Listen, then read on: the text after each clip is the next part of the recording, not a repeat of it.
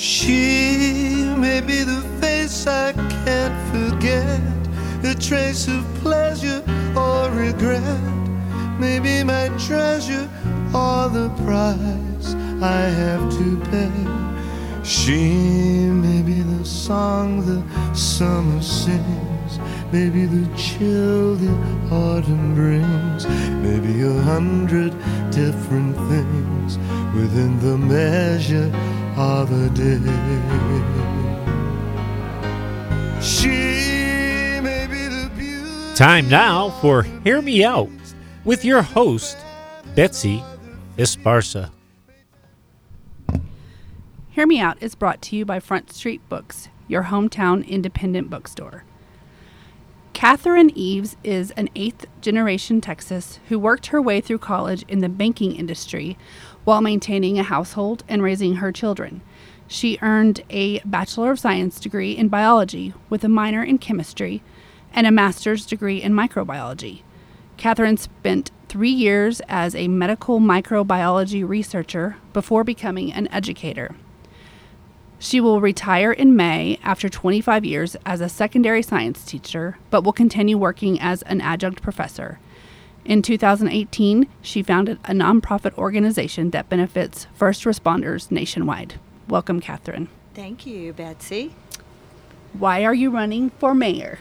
Well, I saw a need. I have been attending the city council meetings now for several months, and I noticed that attendance is quite low. Mm-hmm. And so I wondered why people aren't attending the meetings.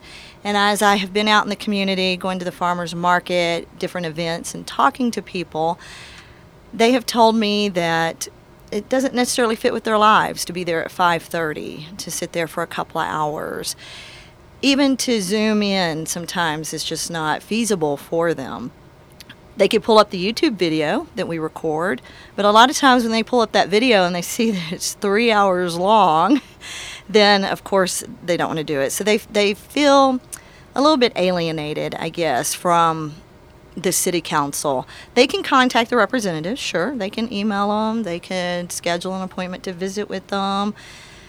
They could uh, contact the city manager, the city secretary, anyone. It's transparent, and you can read the minutes. But I have found that when I go out and actually talk to them and find out what concerns them, what their ideas are, what their suggestions are, what they would like to see for the city, I get much better reception. They actually can give input into what's going on. It's often like what a teacher would do, putting students into groups. And then in the group, you can brainstorm with one another and come up with ideas that you might not be able to come up with on your own. And that idea occurred to me that we should have that as part of our government. We should be able to talk with one another, brainstorm together, come up with ideas, solutions, figure out where our needs are, and work from there. We're better when we work together. We truly are.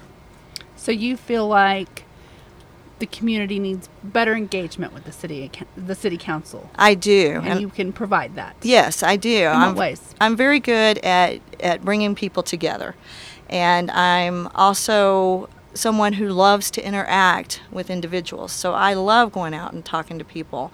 I'm very personable. I am outgoing, and I have experience putting people into groups and brainstorming and coming up with solutions and ideas and thoughts. And as a researcher, I know how to research the information to find out what is doable and to find out what is accurate. What, what are the accurate numbers? What has happened in the past? All of that's available for us at our fingertips.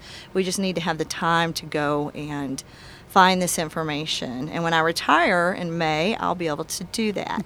I'll be able to devote a lot of time to looking into things for everyone. Sure. According to our city charter, the mayor shall preside at meetings of the council and shall be recognized as the head of the city government for all ceremonial purposes and by the governor for purposes of military law, but shall have no administrative duties. How do you interpret that? The mayor will only vote in the event of a tie, according to our city charter. And with five city council members, that's very rare that they would vote. Unless someone abstains or someone is absent, then the mayor would have a vote. the mayor does preside over the meetings. They're the ones in charge of how the meetings go. Just like any council member, they can call a point of order and stop whatever is occurring at that point. They also have the ability to talk with council members, develop relationships with them, and help to set what might be on the agenda by doing that. But it is a ceremonial role. They do pick the municipal court judge, so they have that, and they have to be approved by city council, of course. And the same thing with the city attorney. So they pick the city attorney, which would have to be approved by city council. Hmm. So even if they don't have, even if the mayor doesn't have administrative duties, there is still um, the possibility for leading a discussion and keeping things on track, Right. so to speak. Um, so even though you may not have a vote or any duties, that doesn't keep the mayor from weighing in and from, like you say, engaging with the public, which is one of the more important duties of being an elected official. Mm, I think so. I think that's the most important duty. That you're elected by the people, so you should know what the people want. Yes, and then that's exactly right. You're you're the bridge, I guess, in a way, to use that analogy between the people and the city council members. And you can lead discussions and you can make comments, but you don't have any voting ability unless there's a tie. Right. What do you think are the top issues facing the city of Alpine right now? And the top issues are our utilities, especially our wastewater treatment plant. Mm-hmm. And as we speak right now, we have engineers visiting with the city council or at the city council meeting. They're going to do a presentation on what they Literally right now. right now five thirty yeah. yes so right now it's 531 so right now uh, they may not be up at the podium at this Right. moment but the meeting has started so tonight yes tonight and uh you still have time to go out there for anybody listening you can hear what the engineering firm has said what what they think we need to do and what it's going to cost so our wastewater facility needs help and our our water facility still does. We do have pressure issues on the south side of town. We do not have uniform pressure throughout Alpine. Right. Um, bes- besides the wastewater treatment, what else do you think is an, an important issue? Economic development, we need businesses that can prosper and that provide jobs and that do well. We need our businesses to thrive if we want to continue to, to grow. And, and growth is inevitable, it's going to happen, and we have to plan for that. Let's take a quick break. Alpine in the Big Bend is such a wonderful experience. Why not make it last forever, even when you get home? The history, charm, geology, wildlife, and vistas are all something you can take home with you with the vast array of books and materials you can find at Front Street Book. A unique shopping experience like bookstores used to be. Front Street Books, corner 4th and Holland, has all the magic of the Big Bend you can take home for your own bookshelf and enjoy for ages and show friends and family. We're back. All right, Catherine, you still had some issues you wanted to address. Right. We also need to prever- preserve our historic heritage. That's one of the the gems of Alpine. People come here for tourism, and a lot of them are historic tourists. They want to see uh, history, and we have a lot of history here, and of course, our scenic beauty. So we have to have that economic growth, but yet we have to balance that with our our history, our heritage. City council members, including the mayor, are limited to three consecutive terms. Is that a good thing? That is a good thing, in my opinion. That is a very good thing. Good. We need new ideas, fresh people coming in. Um, last fall, the council extended a contract to an interim city manager. The contract calls it interim. Is that the right way to do that? I suppose so. We needed somebody to run, manage, direct the city until we found someone, if anyone wanted to apply, until we found someone who could lead the city.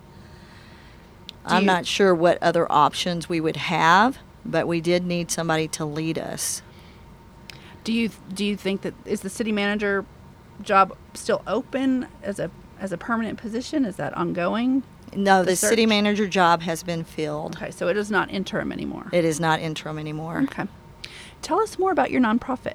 Ah, okay. So in 2018, I founded a nonprofit agency for first responders, and we are nationwide. We help first responders nationwide, and also in 2018, we helped one of our military contractors who was working in the Ukraine. So you could say we're international. but what we do is we help first responders uh, by providing any kind of services that they may need. They see a lot of things during their their careers. I had spent a year working at the sheriff's department in Montgomery County. I took a year off from teaching and spent a year doing that, and I realized that their job is tough. I worked in the records department reading their reports and making sure that they had everything that they legally were required to have. And just reading those reports and looking at the pictures, I started having nightmares myself, and I wasn't even on the scene. So I realized there's a real need. And my late husband was a, a sheriff's department captain, and he was always telling me that even though they had counselors there at the department, that nobody wanted to see them because you were supposed to be tough and in charge. And so they hold all of that inside. And I realized there's a real need to be able to provide services to first responders, such as counseling, whether that be face to face, whether it be virtually, whether it be through an app. And so we pair with therapists and counselors across the nation who can help first responders. Some don't want that. They just maybe want to go sit at an animal shelter and pet animals. Or maybe they just want a peer to talk to, somebody that's not directly connected to the department. And so we have all these outlets for them to do that. Great work. Thank you. Thanks for coming. Thank you, Betsy. I, I, know you have a meeting to get to. Yes, I'm headed to city council meeting. I hope to see you guys there. Uh, Catherine's challenger is Amit Rangra, and he is scheduled to be here with us at the same time next week. Early voting starts Monday, April 25th and goes through May 3rd. Election day is Saturday, May 7th. Vote at the City Council chambers located in the same building as the Alpine Civic Center. Search Hear Me Out Alpine on Apple Podcasts and click on follow so you'll never miss a show. If you miss it live on Tuesdays, listen to the podcast, which is uploaded about an hour after the broadcast. If you don't use an Apple device, you can listen at hearmeoutalpine.substack.com. Subscribe there as well for my free newsletter. You can also email me at hearmeoutalpine at gmail.com. Thank you, Betsy. Thank you, Betsy.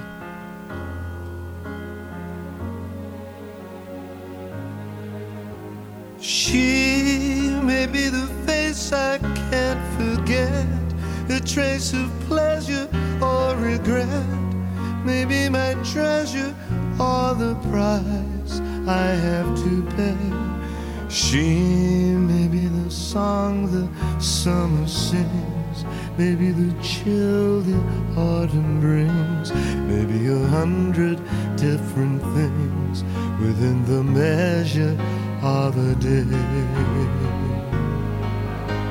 She may be the beauty or the beast, the famine or the feast, may turn each day into a heaven or a hell. Visiting Alpine and the Big Bend is such a wonderful experience.